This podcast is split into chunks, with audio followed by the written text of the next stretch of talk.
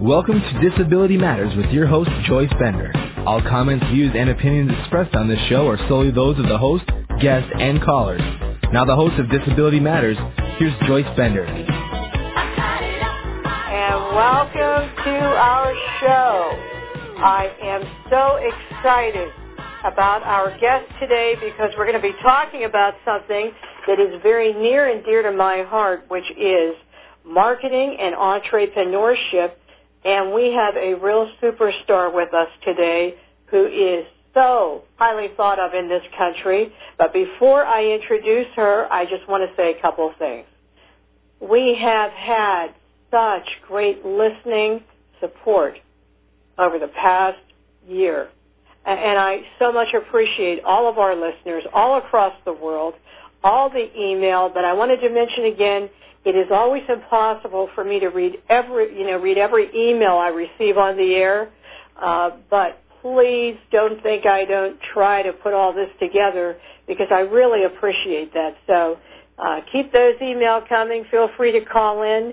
Um, and I know you'll have a lot of questions, especially following this show with our guest today because we have a national leader, Carmen Jones, who I view as a civil rights leader in this country because I had the great pleasure of meeting her many years ago when we were speaking on a panel together for, you know, youth leadership and young people with disabilities and she is just so well known nationally. She is the founder and president of the Solutions Marketing Group. Carmen, welcome to the show. Joyce, thank you so much for having me. Thank well, you for it your is kind our words. pleasure. It is our pleasure. Maybe, Carmen, you can begin first by telling our listeners how you became involved in the world of disability. Sure. Well, I have been a paraplegic for 20 years as a result of an automobile accident my junior year in college. I attended Hampton University in Hampton, Virginia, which is a little historically black college down in the Tidewater area.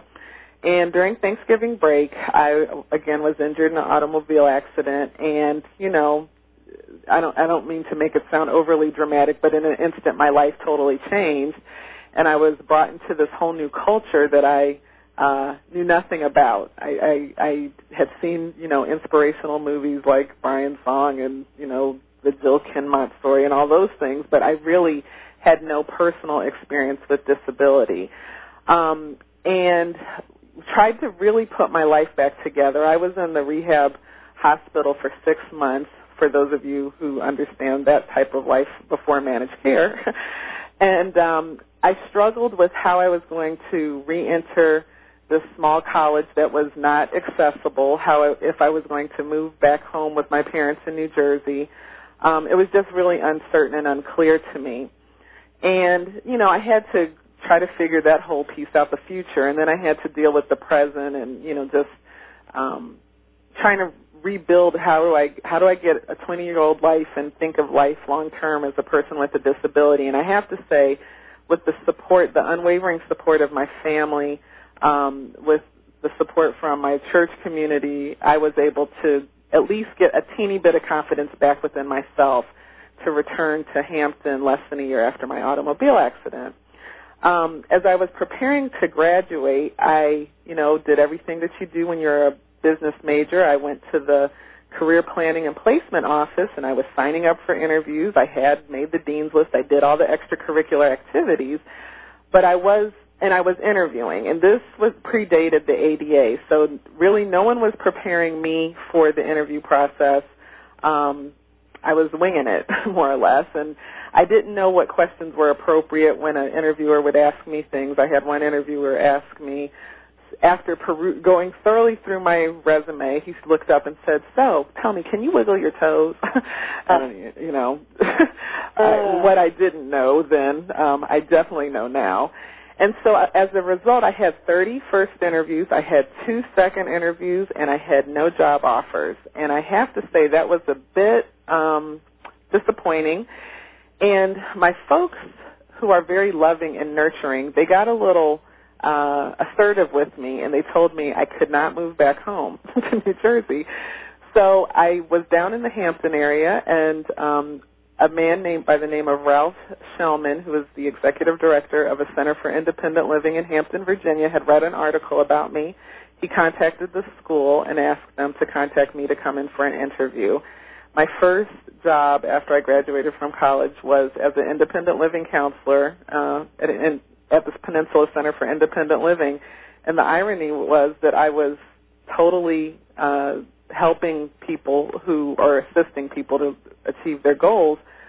And I, as I was counseling them, I ended up counseling myself, and I, I started to understand this whole world and this whole notion of the disability community, which I resisted becoming a part of, quite candidly. But I was seeing the light in people's eyes as they would achieve their goals, and you know, we're not talking um, maybe huge goals goals by the world standards, but if you have been someone who never managed your Social Security income, and that was one of the goals was to totally manage it and move out on your own, that's a pretty big deal. so um, I started to get really jazzed by watching uh, the the part that I had to play to help someone unlock that door to a whole new world of opportunity, wherever they were in that continuum. So that was my first um, entree, if you will, into embracing disability and the disability community. Carmen, how many interviews did you say you went on? Oh, 30. I went on 30 first interviews. I had two second interviews. Yeah. 30. 30 yeah. interviews. Yeah. And you had two second interviews. I did. All right. Now, why I'm pointing this out to our listeners, if first of all, if Carmen ever speaks anywhere in the United States, go hear her speak. Uh, you can tell what she's like just by being on my show that she's really polished. Let me just say, if you would meet her, she's an extremely attractive, articulate, professional, well put together individual.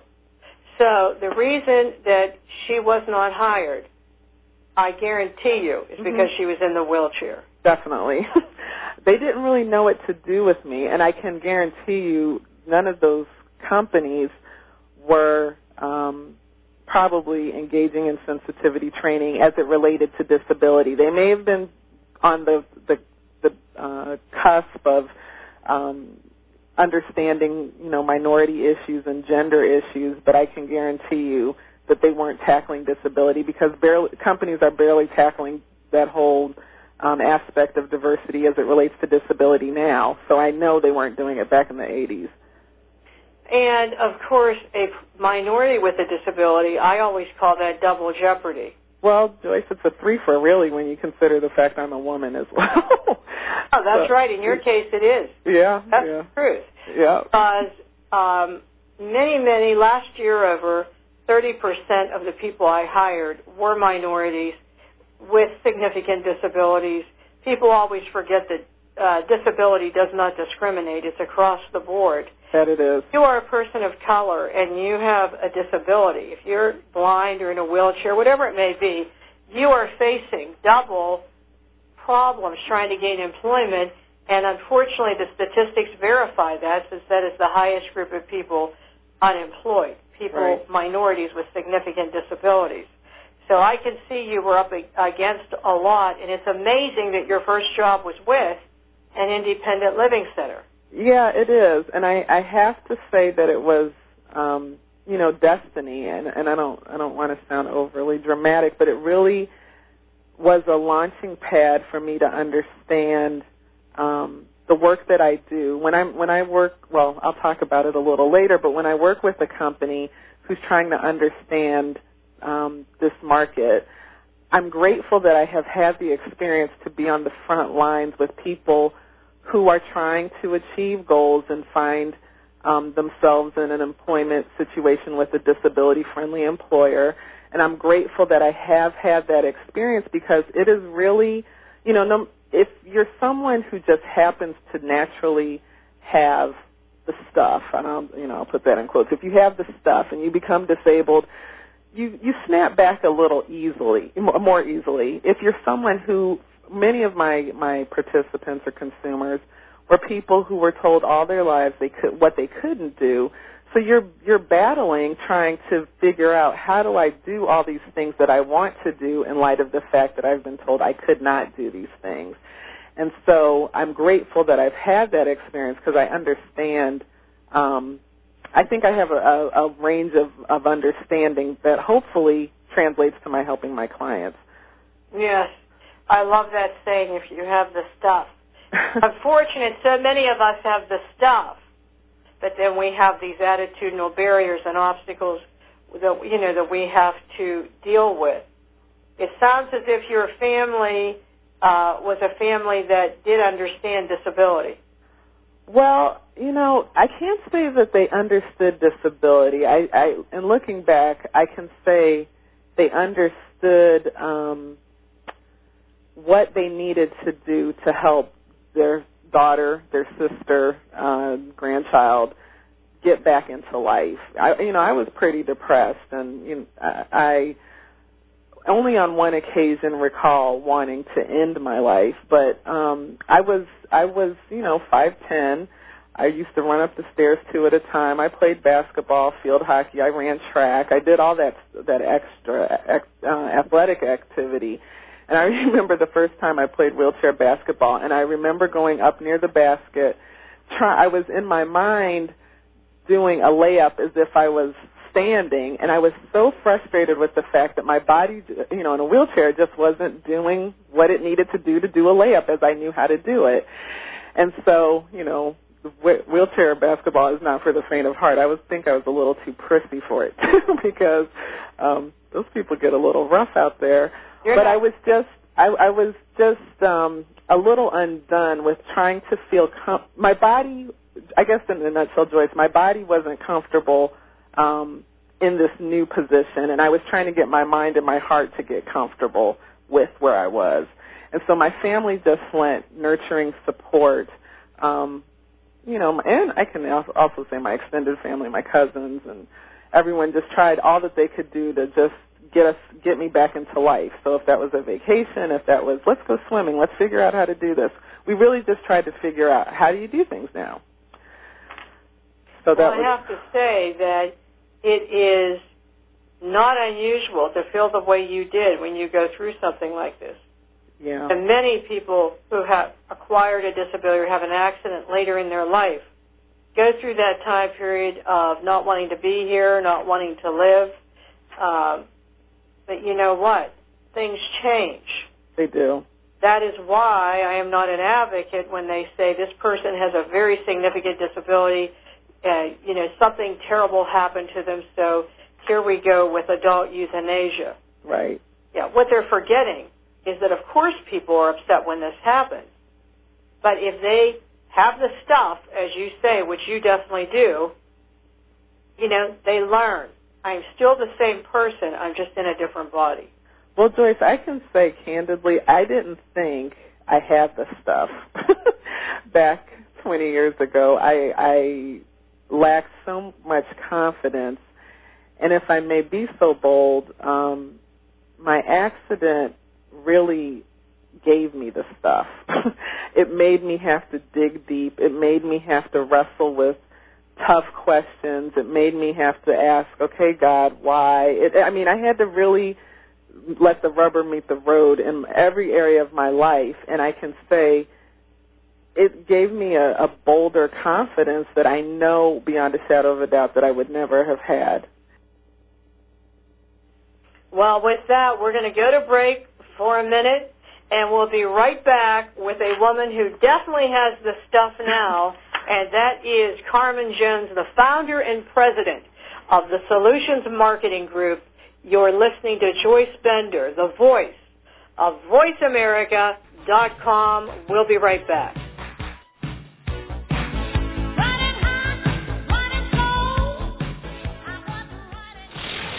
The world leader in Internet Talk Radio.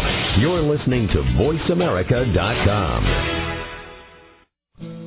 At Bender Consulting Services Incorporated, our mission is to provide superior technology consulting services to our customers while creating career opportunities, independence, and freedom for people with disabilities. While the demand for skilled technology professionals is reaching an all-time high, over 13 million disabled Americans, many of them experts in technology, remain unemployed. Since 1995, Bender Consulting Services Incorporated has worked to solve these critical social and business issues by providing employers with reliable talent and giving individuals with disabilities the chance to display their talents and enhance their lives through solid careers. If you're a person with a disability seeking employment, send us your resume via email to resume at benderconsult.com. For more information about our services, visit www.benderconsult.com in the U.S. and www.benderofcanada.com in Canada. Bender Consulting Services Incorporated, providing and creating employment opportunities, freedom, and independence for people with disabilities.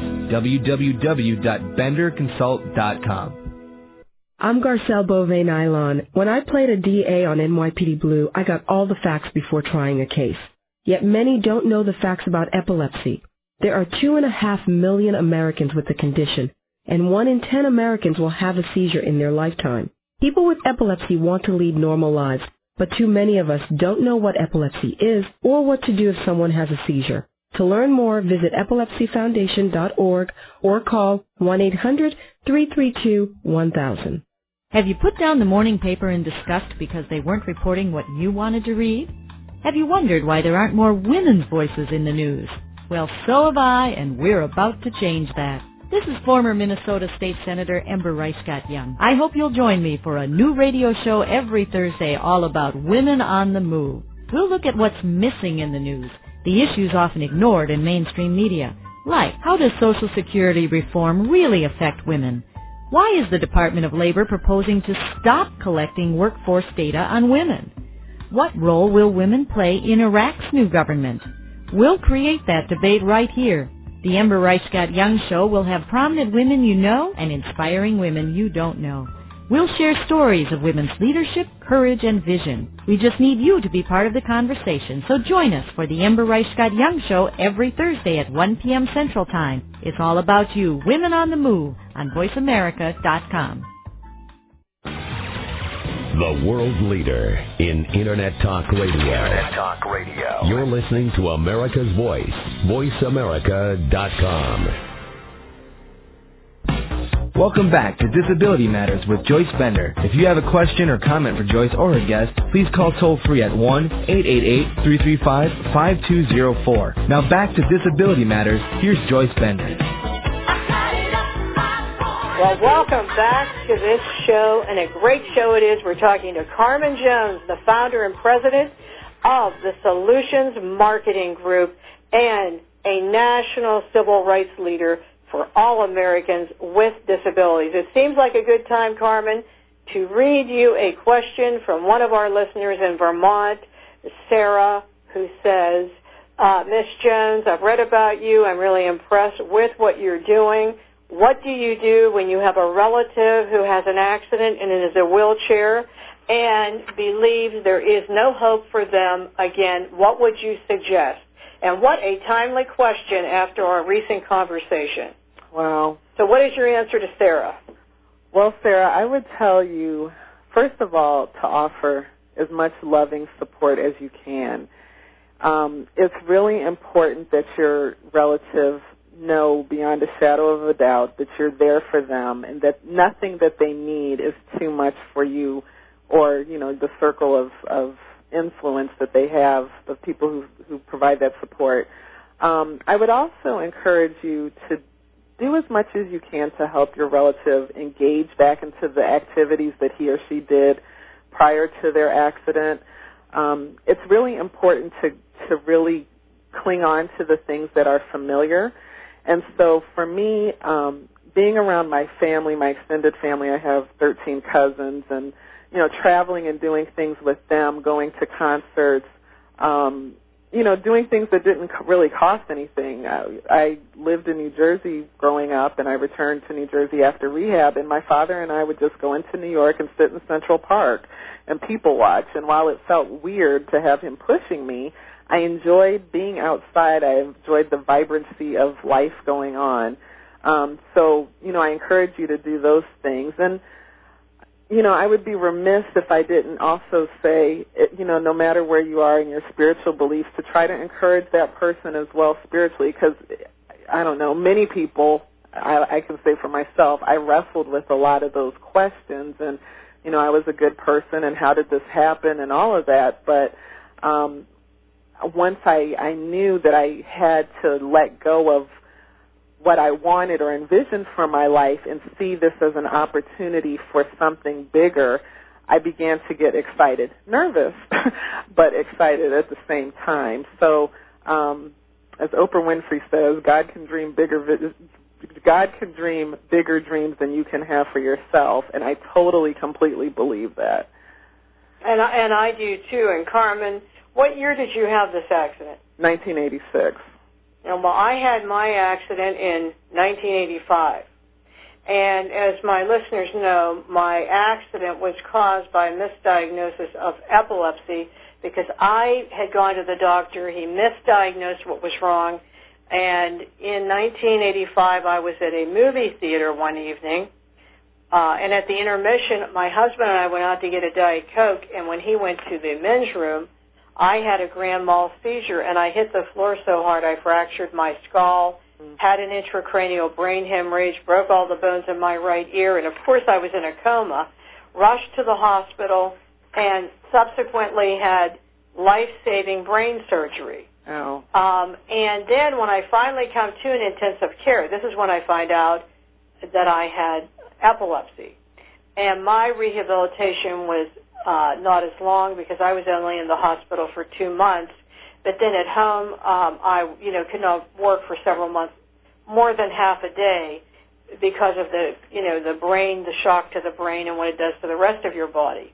Um, and now, of course, I take Dilantin, and I'm very blessed because I've only had three seizures in the past 20 years. That is a but blessing. I I want to say I had the exact same feeling that Carmen did. Because when this happened to me, here I am. I'm thinking, here I am, minding my own business. I'm a good person. There's millions of bad people out there that are far worse than me. Why did this happen to me? Mm-hmm. Why did this happen? First of all, you know, I wake up, I don't have any hair, I've had head shaved, I've had brain surgery, uh, but then I have to hear, you know, and by the way, you have epilepsy and we don't know what will happen to you the rest of your life. And I think, why? Why did this happen to me? Why? Right. But you know, it's amazing that for that I went through that little time period also where I was angry, angry with God. Why? Why did you let this happen? Um, and then one day I thought, wait a minute, why am I not saying thank goodness I'm alive? Yeah. It's a miracle I lived through this. Yep. Which of course it is a miracle I lived through it. But you know, there's a plan. There's always a plan. But I think it's really important for all listeners to know that it is not unusual to have those feelings. Right. When And, Carmen was talking, I'm thinking, yeah, that's just how I felt. yeah. I felt the same way. Well, Joyce, you know, the thing of it is, is that when you're in the midst of it, you just can't see that there's a plan. It's only when you get away from the pain of the situation and you start to feel for me the way i describe it is um just this raw emotion where you just there's nothing that can ha- happen no one can say anything to help cheer you up. It's one of those things and i can god has given me a joy and um an excitement and i i often tell my closest friends i want to i don't want to get to heaven and have any regrets. I want to have sucked the marrow, marrow out of life. And so I, I had to figure if this is the way it's going to be, all right, God, you're in charge, and you're going to have to kick these doors open, and I promise I'll go through them. And so that's really, I, I look at my life as an adventure. So I sort of wake up like, okay, now what? so um, you just can't see the, the, the path, but even if someone's on Social Security and they're barely making it or they, you know, are in Section 8 housing, I can assure you that if you get your eyes off of you and you get them onto other things and where you can plug in and make an impact, your situation will change. Your thoughts about your situation will change and your circumstances will begin to change. But you can't move if you're going to be insular and focused solely on yourself. Yes, that that is so true. You have to learn it's not about me. Nope, it's not about me. Yes. Well, with, in addition to your spiritual belief in your faith, what helped you to get out of that? Is that what it was that helped you the most to get out of that situation and move forward? I can say yes, but I can also say I have a friend who is uh, a little tough, loving yet firm. I have actually two people in my life that come to mind. One was a, a classmate, and she was really crushed when I was injured, but she never let me know. And so one day I was in rehab at the University of Virginia Medical Center one day she called me and she I was in a pity party and she said, Carmen, look outside your window. And I, you know, this was in the winter and I looked and I saw people going to class. I saw cars going by, you know, what, just typical daily activity. And she said, what do you see? I said, I see people doing stuff. I see them going to class. I see, you know, what I just described. And she said, that's right. You see people living life and they're out there. You have to make a decision to get back in. And that sort of hit me like a pan over the head, like, yeah, she's right. I can sit here and watch, or I can want I can want to will myself out of this will and wheel myself out of this hospital to try to get back into my life. I don't know what that looks like. I don't even know what it's going to feel like, but I know staying in this hospital room is not going to happen and not going to cut it. And then I had a mentor um who really shook me up. Her name was Dr. Greer Wilson she was the dean for student activities at Hampton, and she was one of those tough women who really um, always had love behind her toughness, but you never knew it until um, you got to the other side of a situation. And she came up to see me in the hospital. I was in a Stryker frame, so I was laying flat, and I had these rods drilled into my head. And she told me, she stood over my bed, and she said, "You you can't stay here. And I said, well, I just, I'm three days after surgery. I'm a week into this. What are you talking about? And she said, you're coming back to school. And I said, Greer, I can't, I don't see how this is going to happen. And she said, you're going to get up out of this bed and if we have to push you back down to Hampton, you're getting out of here. And I, you know, it was one of those things that I, it was daunting at the time, but it was so necessary because if she had given in and gotten into to the pity party I was in, we would have gotten nowhere. And so, unbeknownst to me, my parents were working behind the scenes um, with the school to to do what was necessary for me to get back to to Hampton. Oh, that is great when we have friends like that in our life. That really is. And you know, when people are like that, if you're listening to the show, you may think that sounds harsh, but it's not because the problem with the disability community that has kept people out of great employment is pity. Yeah. When you pity people, you're saying they're inferior. They're not the same. You know, we don't need pity. We need an equal opportunity. Right. And it's, as I said, it seems harsh at the time, but when people really care about you, they'll they'll they'll do what they know is right for you. Right. Now, Carmen, I know that you, I'm sure, have experienced some changes from how people treated you before your accident as the way they treated you after the accident. Did you see that happen? Well, you know, I saw it occur with a, in a few instances, and as I've become um, more knowledgeable about interpersonal dynamics and all of that as it relates to just people and then disability, I know that for many, disabilities can be unexpected um, they can be unfamiliar, and I know they can also be unsettling. If you've never interacted with someone who who breathes differently, or walks differently, or sees differently, or communicates or hears differently um, than what you know we we that what the mass population sees as typical and regular, um, it can be a little daunting. And so um, now that I have that little bit of insight, I, I cut people a little bit of teeny bit of slack However, I did have a few friends, well, two come to mind. Um, one friend was okay with how I had changed. It was her family members who were not comfortable.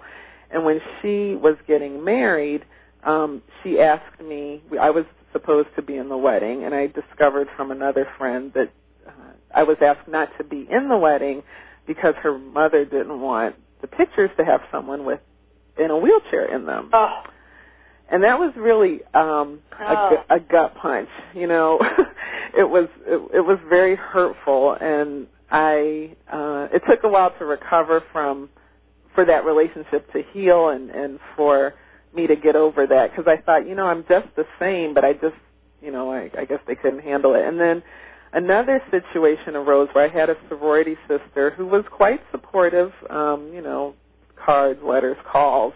And about a year after my accident, she and I were speaking on the phone, and she asked me, "So what did the doctor say?" And I said, "What do you mean?" And she, I said, she said, "Well, are you going to walk again?" And I said, "No." I, you know, the I went into all the technical aspects of my spinal cord injury, and she said, "I, I, I don't know how I'm going to handle that. That's really weird. I, I just thought you were always going to walk again."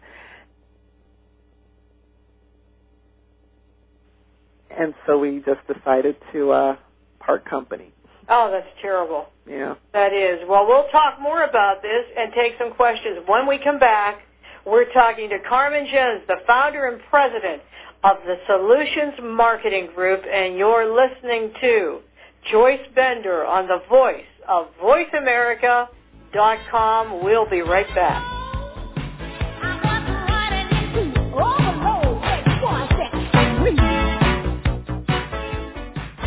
Bringing the world together. You're listening to America's Voice, voiceamerica.com. At Bender Consulting Services Incorporated, our mission is to provide superior technology consulting services to our customers while creating career opportunities, independence, and freedom for people with disabilities. While the demand for skilled technology professionals is reaching an all-time high, over 13 million disabled Americans, many of them experts in technology, remain unemployed. Since 1995, Bender Consulting Services Incorporated has worked to solve these critical social and business issues by providing employers with reliable talent and giving individuals with disabilities the chance to display their talents and enhance their lives through solid careers. If you're a person with a disability seeking employment, send us your resume via email to resume at benderconsult.com. For more information about our services, visit www.benderconsult.com in the U.S. and www.benderofcanada.com in Canada. Bender Consulting Services Incorporated, providing and creating employment opportunities, freedom, and independence for people with disabilities. www.benderconsult.com. I'm Garcelle Beauvais Nilon. When I played a DA on NYPD Blue, I got all the facts before trying a case. Yet many don't know the facts about epilepsy. There are two and a half million Americans with the condition, and one in ten Americans will have a seizure in their lifetime. People with epilepsy want to lead normal lives, but too many of us don't know what epilepsy is or what to do if someone has a seizure. To learn more, visit epilepsyfoundation.org or call 1-800-332-1000. Hello, this is Rory Garay, President of Greyhound Pets of America and host of Greyhounds Make Great Pets on Voice America. Join me every Friday at 11 a.m. Pacific and 2 p.m. Eastern for an insightful and enjoyable talk about one of man's best friends, the Greyhound. Learn about the history of the Greyhound, discuss proper obedience and training techniques, and find out more about the Greyhound racing industry and what they are doing to help the adoption effort of the former race dog. If you own a Greyhound or just love dogs like I do, join me for Greyhounds Make Great Pets every Friday at 11 a.m. Pacific right here on America's Voice, voiceamerica.com. The world leader in Internet Talk Radio. Internet Talk Radio. You're listening to America's Voice, voiceamerica.com. If you have a question or comment, please call toll free at 1-888-335-5204. Now please welcome back the host of Disability Matters. Here's Joyce Bender. Welcome back to our show. We have been talking to Carmen Jones, who is the founder and president of the Solutions Marketing Group and a nationally recognized speaker for Americans with disabilities. And by the way, I'm very proud and excited to tell you she will be speaking at the National Business Leadership Conference in the great city of Pittsburgh, Pennsylvania, which will be held November 1st, 2nd, and 3rd with speakers such as Carmen Jones, Andy Imparato, Tony Coelho. You just can't miss it. Make sure you get to attend this event. But Carmen, you've been talking about changes and how people treated you differently. Uh, so I have a question for you from Texas, from Larry. And the question is, uh, Miss Jones, my question for you is, I too am in a wheelchair, but I have a situation where Many of my friends who used to invite me to activities no longer invite me. I found out from one of them that it's because they said it's too involved because I'm in a wheelchair due to the accessibility. I'm wondering what would what did you do in that type of situation or were you ever in that type of situation? Which as you know if you've been listening to our show, she has been in that situation. Carmen, what's your answer to Larry? Well, I guess the first thing I would say, Larry, is invite them out. Don't wait for them to invite you, but invite them. And you know, you do all the legwork ahead of time, no pun intended, um, to f- figure out the accessibility of a venue or you know a movie theater or something like that. Um, with regards to what I did, I mean, I, I know that sounded a little direct, but I had to figure that out. That I didn't have to always wait to be invited, but I could also invite. And my mother said something to me very early. She said, "You want your friends to be your friends and your caregivers to be your caregivers," which uh, in hindsight was quite wise. Um, while I don't need a personal care attendant, I imagine that if I did, I would rely upon that person to help me with my personal needs and putting my wheelchair in the car and all of that, and allowing my friends to really just fulfill that role of friend and um, kind of go with the flow with their comfort level. So when they began to feel more comfortable take dismantling my chair to put it in the trunk, then they could do it, and I wouldn't need that PCA. Um, but you know, I would I would try to take the initiative, invite people out, do some research in terms of where you can go that's accessible. Um, there were a couple instances. I remember going to school sorority dances, and I remember I was so uh, emotional I, because I couldn't get out there at that time, I wasn't comfortable dancing in my wheelchair, and then I became, you know, I would get a little weepy and cry. And what was very frustrating is I couldn't even go to the bathroom because the bathrooms weren't accessible.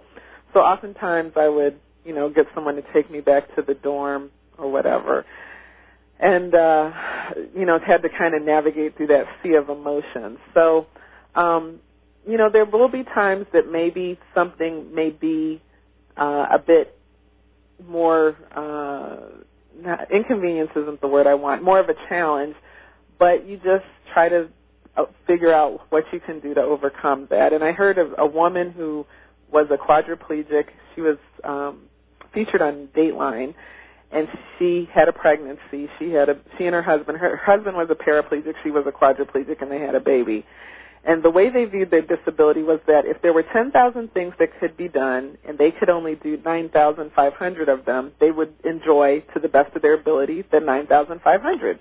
And so that's something that I, I try to adopt. There's things I know I can't do. I can't bound up steps like I used to, but I can figure out the accessible entry, entrance to getting to where I need to go.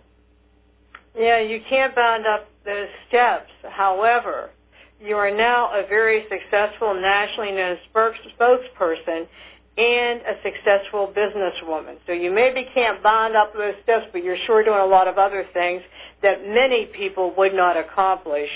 So I'll give you this opportunity to tell our listeners about your wonderful company, the Solutions Marketing Group.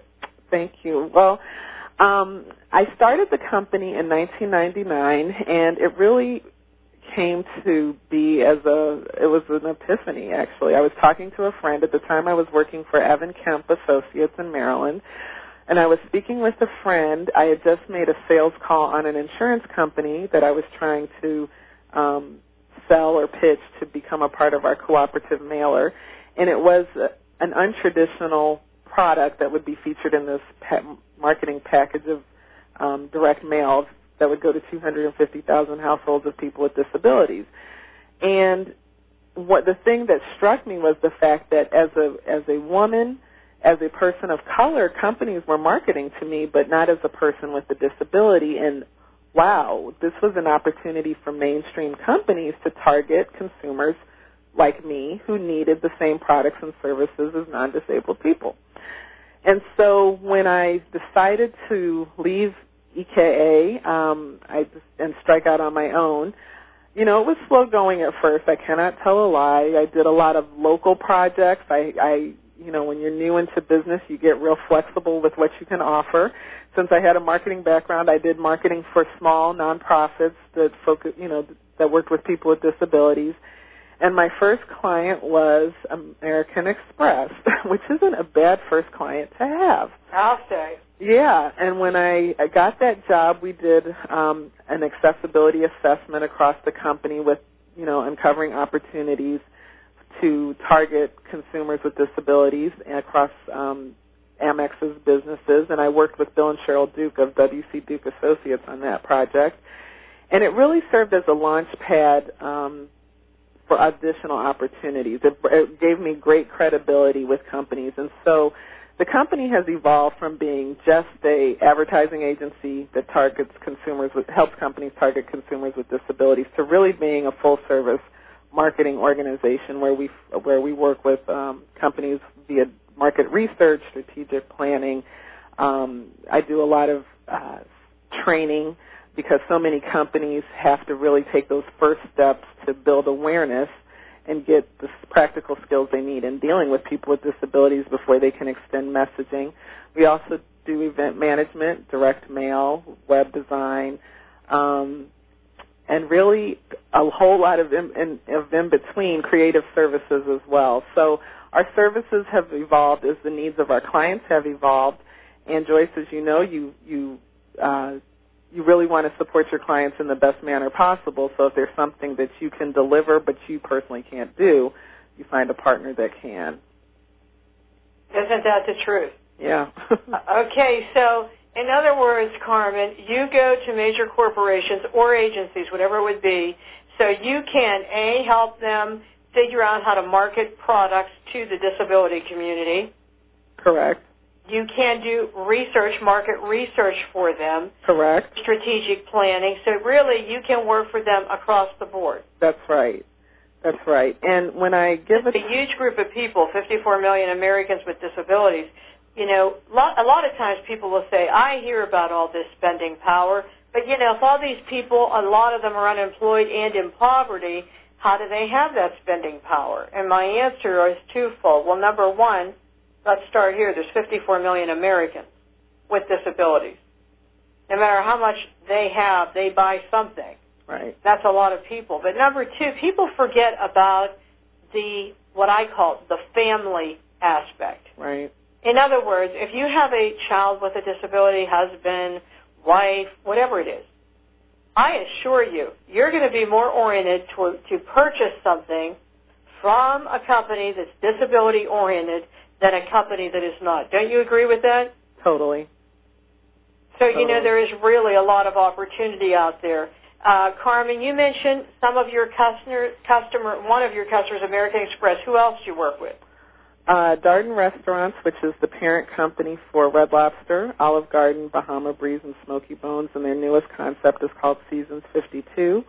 Also, Sodexo USA, which is a um, food services company that serves hospitals and college campuses and companies um, with different uh, uh, dining requirements. Uh, America, uh, America Online, ESPN, Bank of America. I've done some work, uh, some speaking at the John F. Kennedy Center for the Performing Arts.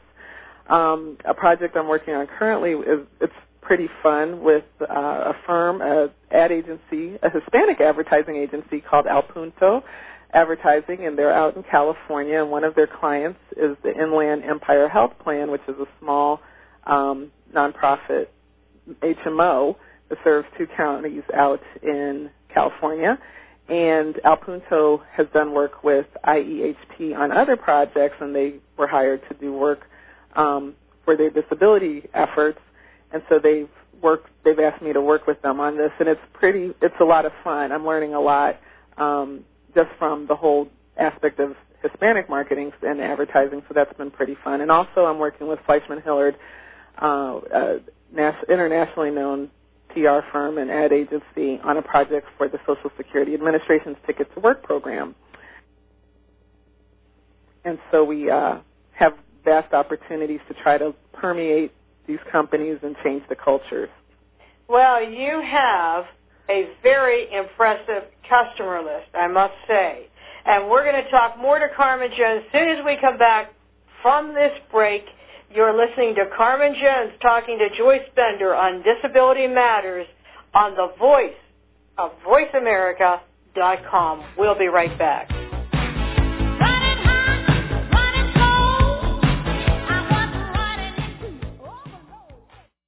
Leader in Internet Talk Radio.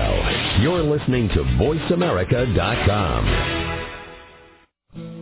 At Bender Consulting Services Incorporated, our mission is to provide superior technology consulting services to our customers while creating career opportunities, independence, and freedom for people with disabilities. While the demand for skilled technology professionals is reaching an all-time high, over 13 million disabled Americans, many of them experts in technology, remain unemployed. Since 1995, Bender Consulting Services Incorporated has worked to solve these critical social and business issues by providing employers with reliable talent and giving individuals with disabilities the chance to display their talents and enhance their lives through solid careers. If you're a person with a disability seeking employment, send us your resume via email to resume at benderconsult.com. For more information about our services, visit www.benderconsult.com in the U.S. and www.benderofcanada.com in Canada. Bender Consulting Services Incorporated, providing and creating employment opportunities, freedom, and independence for people with disabilities. www.benderconsult.com. I'm Garcelle Beauvais Nilon. When I played a DA on NYPD Blue, I got all the facts before trying a case. Yet many don't know the facts about epilepsy. There are two and a half million Americans with the condition, and one in ten Americans will have a seizure in their lifetime. People with epilepsy want to lead normal lives, but too many of us don't know what epilepsy is or what to do if someone has a seizure. To learn more, visit epilepsyfoundation.org or call 1-800-332-1000. My name is Maxine Thompson, and I am America's Voice. VoiceAmerica.com. In today's world, it's hard to find the truth with anything. Is there such a thing as the truth? Where and how can I find it? Will someone just give it to me straight? Tune in every Monday at 4 p.m. Pacific for Mario Verdad, an exciting new show that will give it to you straight every time and tackle the truth behind everything from political issues and crime to vocational and career counseling. So log on and tune in every Monday at 4 p.m. Pacific on America's Voice, voiceamerica.com. The world leader in Internet Talk Radio. Internet Talk Radio. You're listening to America's Voice, voiceamerica.com. If you have a question or comment, please call toll free at 1-888-335-5204. Now please welcome back the host of Disability Matters. Here's Joyce Bender. Welcome back to the show. You've been listening to Carmen Jones, the founder and president of the Solutions Marketing Group, a successful entrepreneur and nationally known person speaking in behalf of Americans with disabilities and working with the private sector and government agencies. And you know, one thing I wanted to mention, Carmen, um, a lot of times people, when they're talking to people with disabilities, because, as you know, only 35% of Americans with significant disabilities who want to work are working, people will frequently suggest, oh, just go into your own business. Be an entrepreneur. Start up your own company. And, of course, I think that is, you know, a great venue. That's what I do. That's what you do.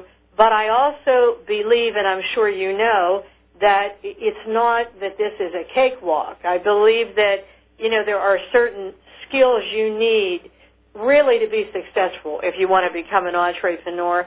And as a matter of fact, listeners, I know we've had a lot of email about a show about entrepreneurship, and we are going to have one this fall, and we're going to have Carmen back on when we have that show.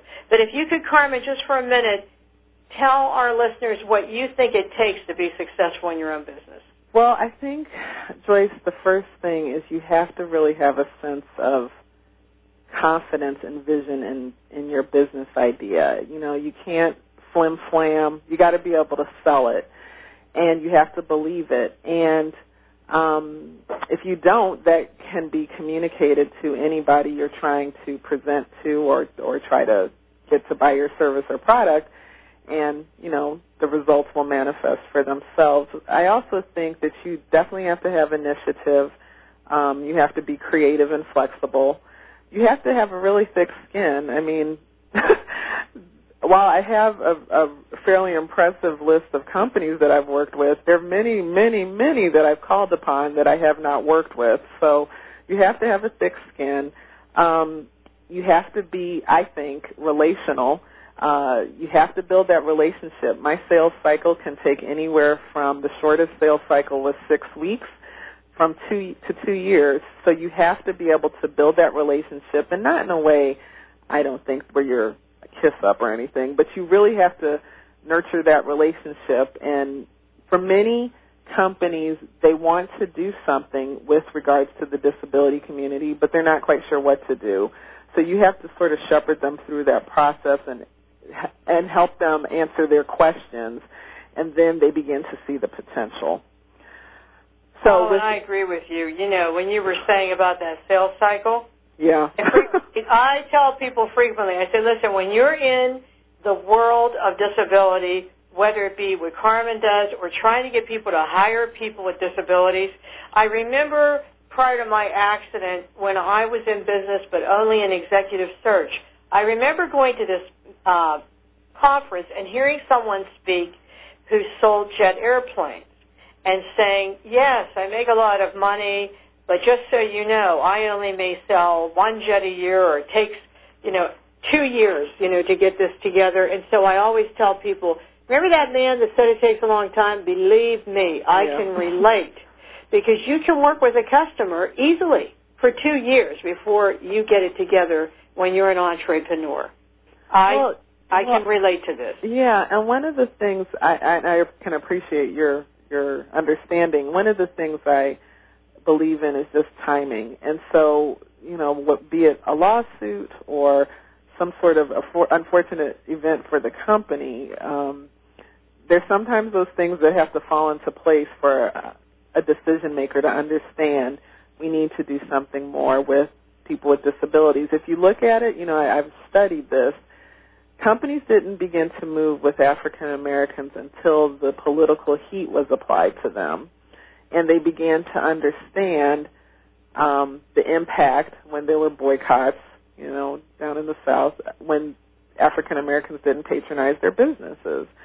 And I'm not suggesting at this time that we do something that's that you know mirrors that exactly but I think as a as a consumer block, we have to coalesce and recognize the fact that we have power. That's what every p- purchasing power, and that equates to a voice.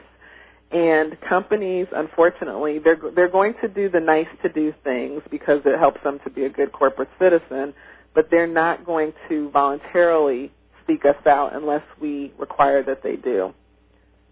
Yeah, I agree. We have 54 million Americans with disabilities, but unfortunately that is not a united group. No. And if we were, how much power we would have, even in the presidential election, if we could get 10 million of those people united, we would be the number one discussion at every presidential event. But you know, we just have to continue working to get united that's what we have to do. We've got to continue work. One great way we can do that is get people registered to vote. You know, you've got to start with the basics. Just as Carmen's talking about the civil rights movement uh, of the 60s, you've got to start with the basics so you can move forward from there. Right. But Carmen, think... here you are talking to the business world. Here's my question. Why do you think at times they are ignoring this opportunity to market to the disability community, which always amazes me? It amazes me as well. But I know when I talk to you, I'm preaching to the choir. um, I think they they think of people with disabilities in under the rubric of compliance. You know, they know what they're required to do uh, to comply with the law and the ADA. However, they don't leverage that and seek out a business opportunity in that compliance. And I often find that companies, there are well-meaning people inside these companies. I, I I've interacted with many of them. Um, they know they should do something, but frankly, Joyce, they don't know what to do or where to start in turning this whole tide about embracing people with disabilities. I think there's a disability fear factor, candidly. Um, I, I had an experience recently where I went to California. I took a cab. I was trying to take a cab from the airport to the hotel. I was paired with the cab driver, and the cab driver driver I, I instructed him to pull out from the curb so I could transfer to the front seat. When I when he did that, he got out of the car. I transferred in, and he was standing up on the sidewalk talking to his colleagues. And you know, I told him, "Hey, man, you got to help me take this apart. You got to work. You got to help me." Well, the, I could pick up from his his uh, his just his vibe that he was uncomfortable. And finally, I asked him, "Do you want to make money tonight? Do you want to, you know, do you want to provide this service and taking me to the hotel?" And he admitted he was just straight up uncomfortable. And he said, I think you'd be better served by going to another cab driver. And you know, just when I think that we've arrived, I'm reminded that we have not.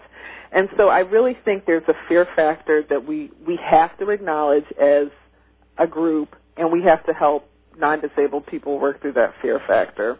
And then lastly, I think there needs to be champions within these companies that are, one of their duties is to really understand and uncover the demographics and psychographics and understanding consumers with disabilities and our purchasing patterns and our key drivers for purchases because until that happens, we're going to continue to remain on the outside.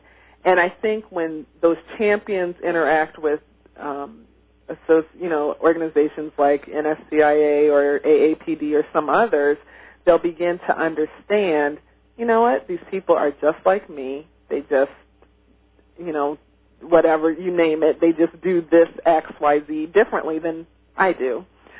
And that helps to bring about understanding. You know, Joyce, as you said earlier, you know, as an African American, as a minority and a person with a disability, I, I I'd like to think I have a unique perspective and you know, obviously I've been African American longer than I've been disabled and when I was growing up in the Midwest, um, we moved into a neighborhood where we were the first black family to move in and the neighbors sent around a petition for us to not move in in the 70s. Um, we had our next door neighbor that lived, you know, a few hundred feet from us tell us we lived there seven years. They never spoke to us and they told us when we were moving and the moving van was out front that they had wished they had, that we were, you know, didn't fit their stereotype of what they thought black people were like. And uh when they realized that, they they expressed some sorrow.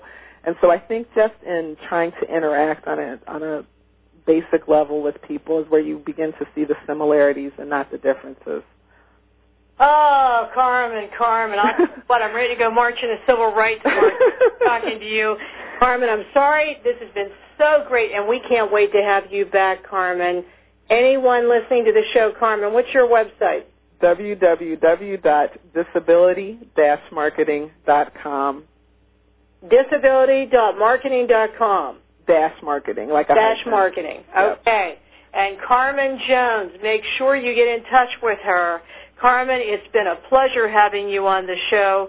We always end with a quote from a famous civil rights leader, and today our quote is from the author of the Americans with Disabilities Act, the Honorable Tony Coelho, who says, work gives us dignity. And isn't that what it's all about? Carmen, thank you. All my listeners, thank you. See you next week. You've been listening to Joyce Bender the voice of VoiceAmerica.com. Voice America would like to thank you for tuning in. Please join us next Tuesday at 11 a.m. Pacific Time for another installment of Disability Matters right here on the Internet leader in talk radio, VoiceAmerica.com.